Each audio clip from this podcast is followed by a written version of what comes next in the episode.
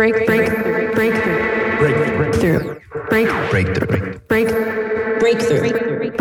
You are now listening to Breakthrough News.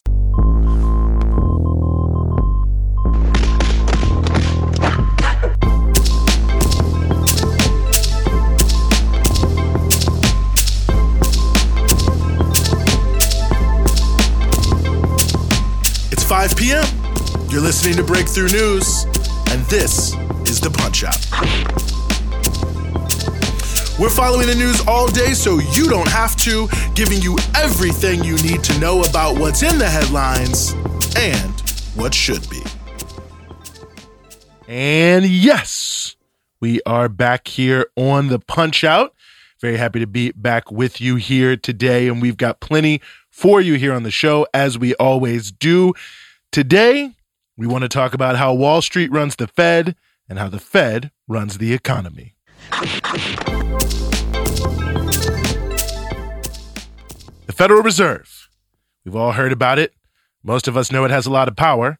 But beyond that, what do we really know about the Fed? It's an important question because right now the Federal Reserve seems to be on track to increase interest rates to a level that could cause a recession. In other words, they've got the power to determine whether millions of people work or not, and whether their wages and hours will be cut or not.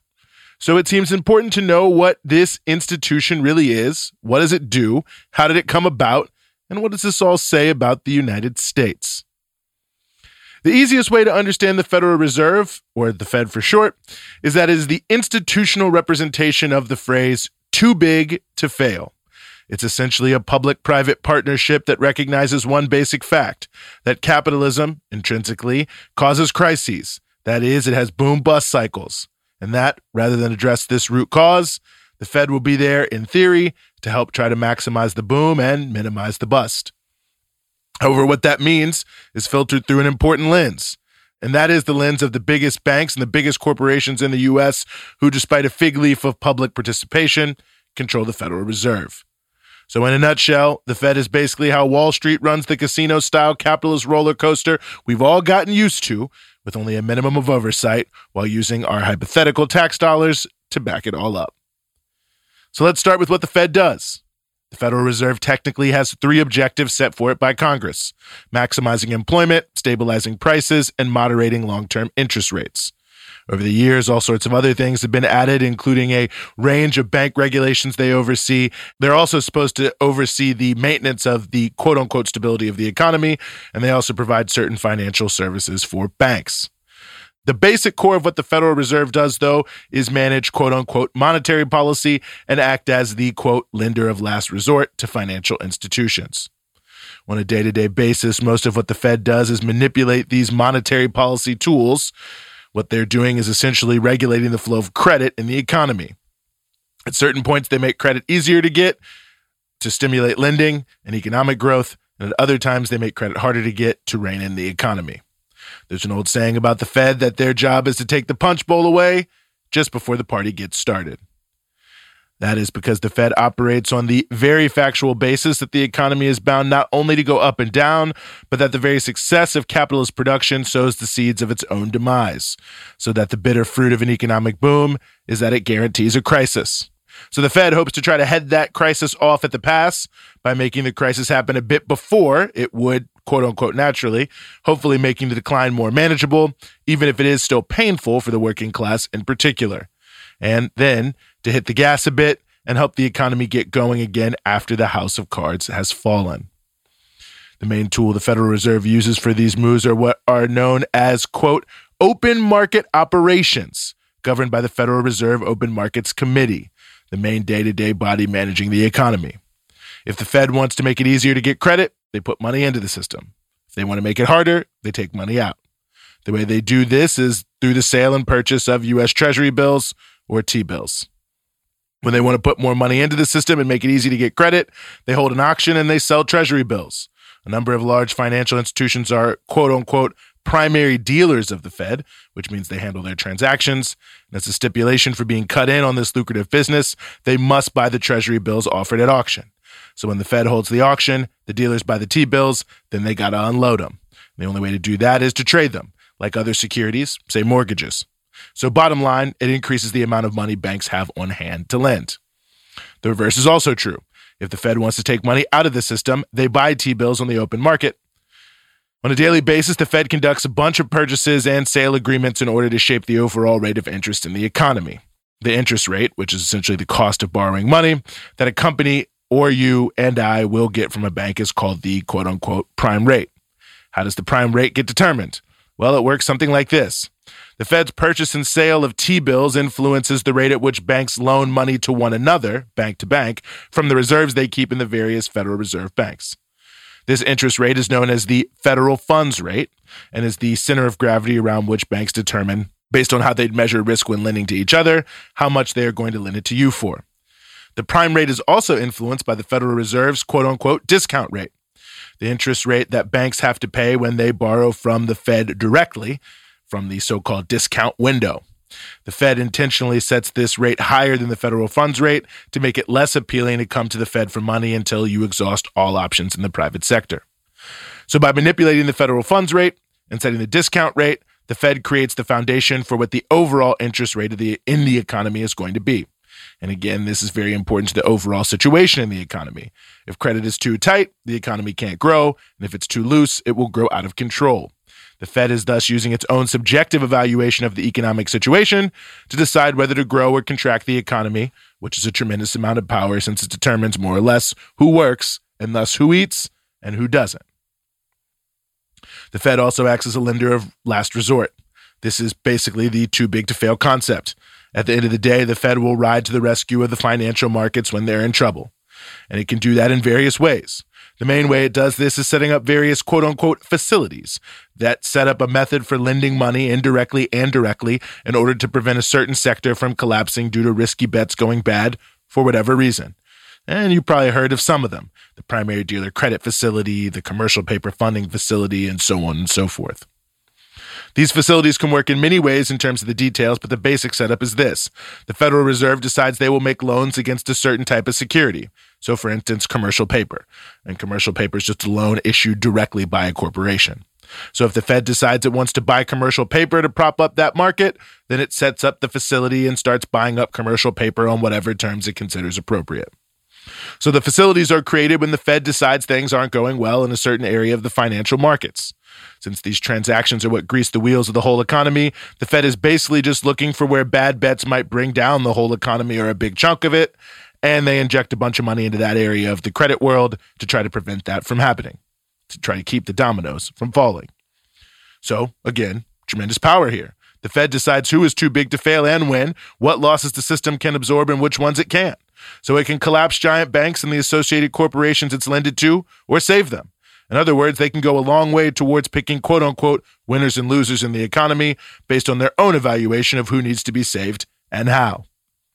The Fed also holds tremendous power in certain regulations it can set, like how much capital banks have to keep in reserve and so on and so forth, which determines how the big banks do or do not act in a variety of situations.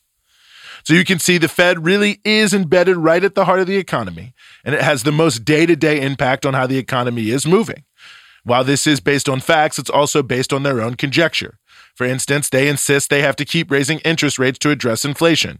But as we've noted here a number of times on the show, raising taxes on the wealthy would be far more effective, and raising interest rates might actually end up being more of a problem than it is a solution by causing a recession. The Fed, of course, is still moving ahead with raising interest rates, obviously, because they feel that their way is totally fine, whether it induces a recession or not. Now, there's a lot that could be said here about all of this, but most importantly, it speaks to the frame of mind of the people who make up the decision-making bodies in the Federal Reserve, which, as you may remember, as I said at the beginning of this segment, represents the biggest banks and corporations in America. To really understand this, before we go to the structure of the Fed itself, we have to consider how we even got the Federal Reserve in the first place, which didn't form until 1913. Before the Federal Reserve, well, at least since the 1880s or so, things ran on somewhat similar but an ad hoc private basis. There was huge industrial growth that created the robber barons and the giant megacorporations that we've come to consider normal in our day.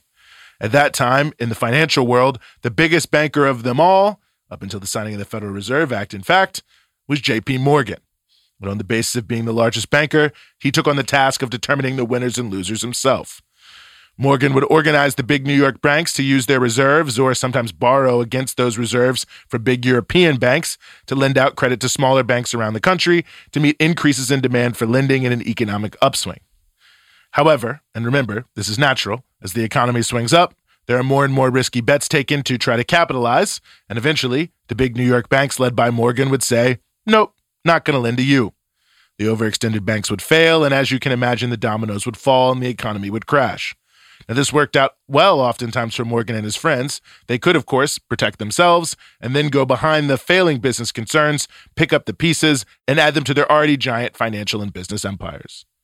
However, for the working class and small farmers, this was very bad since it meant recurring crashes without any sort of mechanism to regulate them.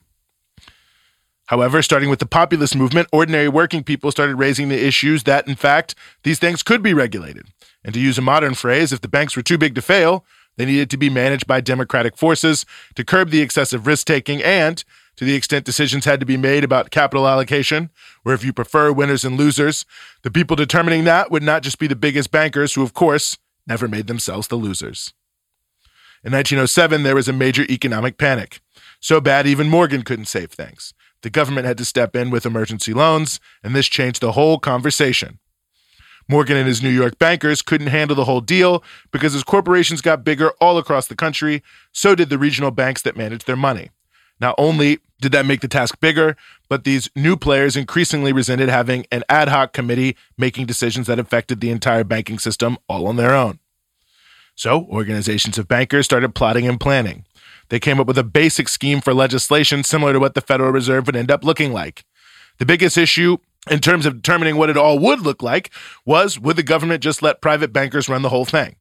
Well, to make a long story short, a compromise was struck where the regional banks within the Federal Reserve System would be owned and essentially controlled by the commercial banks, which were its shareholders, and they would also play a big role in managing things at the overall national level, but also that the president would appoint a number of people to manage the new central bank alongside them.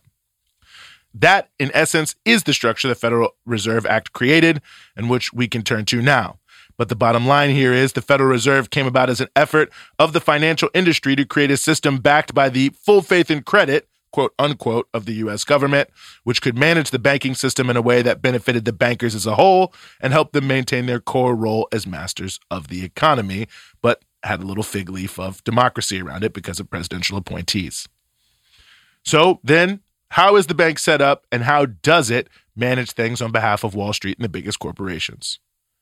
So, first, every nationally chartered bank must be a member of the Federal Reserve System. Banks with only a state charter can join if they want, but it's not required.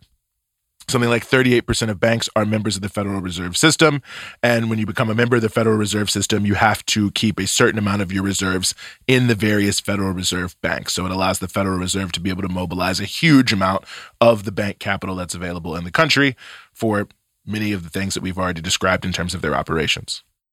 Banks belong to one of 12 regional Federal Reserve banks that then pick their own board of directors and a bank president who has to be the CEO of a bank. The president appoints 7 members to the top body of the Federal Reserve Board of Governors. Then those 7 people and a rotating cast of 5 of the 12 regional bank presidents sit on the Federal Open Markets Committee that more or less makes all the decisions on what the Fed is going to do. The influence of banks and the ultra-elite on the process works in a few ways.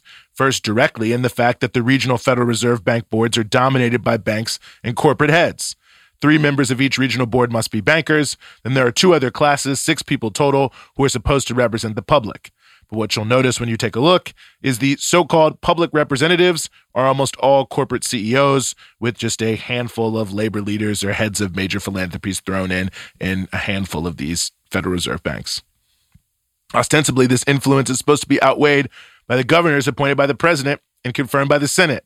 However, when you look at who serves on the Federal Reserve Board of Governors, you'll note that they come almost exclusively from high-level corporate backgrounds, the high levels of elite financial institutions, or the highest levels of government service in the financial realm, which often means they also spent time in the corporate world and at the highest, most elite levels of academia. This, of course, should come as no surprise, especially when you consider 24 of the 28 members of the Senate Finance Committee that has to approve them have the, quote, securities and investment industry in their top 5 donors. And the presidency is, of course, determined by the biggest donors overall. So you can see there's a sophisticated multi-layer elite filtering system at work in the Fed. Wall Street is directly embedded in the process, and the so-called public representatives are primarily made up of people whose entire careers have been spent as part of or in service to the interests of the 1%. And they are, in fact, chosen by politicians whose entire positioning is heavily related to their ability to appease those exact same interests. There's also the fact that the president has very limited grounds to get rid of Fed governors and none to get rid of bank presidents. So once appointed, Fed officials have a huge amount of autonomy.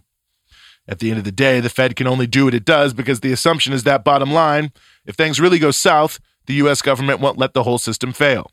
So you've got a club of the richest, most powerful people in the country that controls the economy day to day, backed by your money in the way that they deem fit, which is to structure things in such a way that they facilitate the long-term continuation of the broader capitalist financial structure, booms, busts, and all.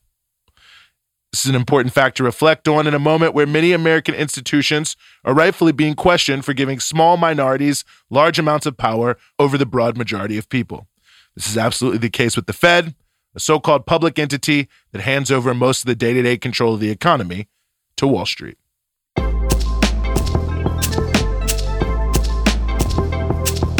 That's the Punch Out for today. We're with you Monday through Friday, 5 p.m. here in New York East Coast Standard Time, 2 p.m. in Los Angeles Pacific Standard Time, and 9 p.m. GMT.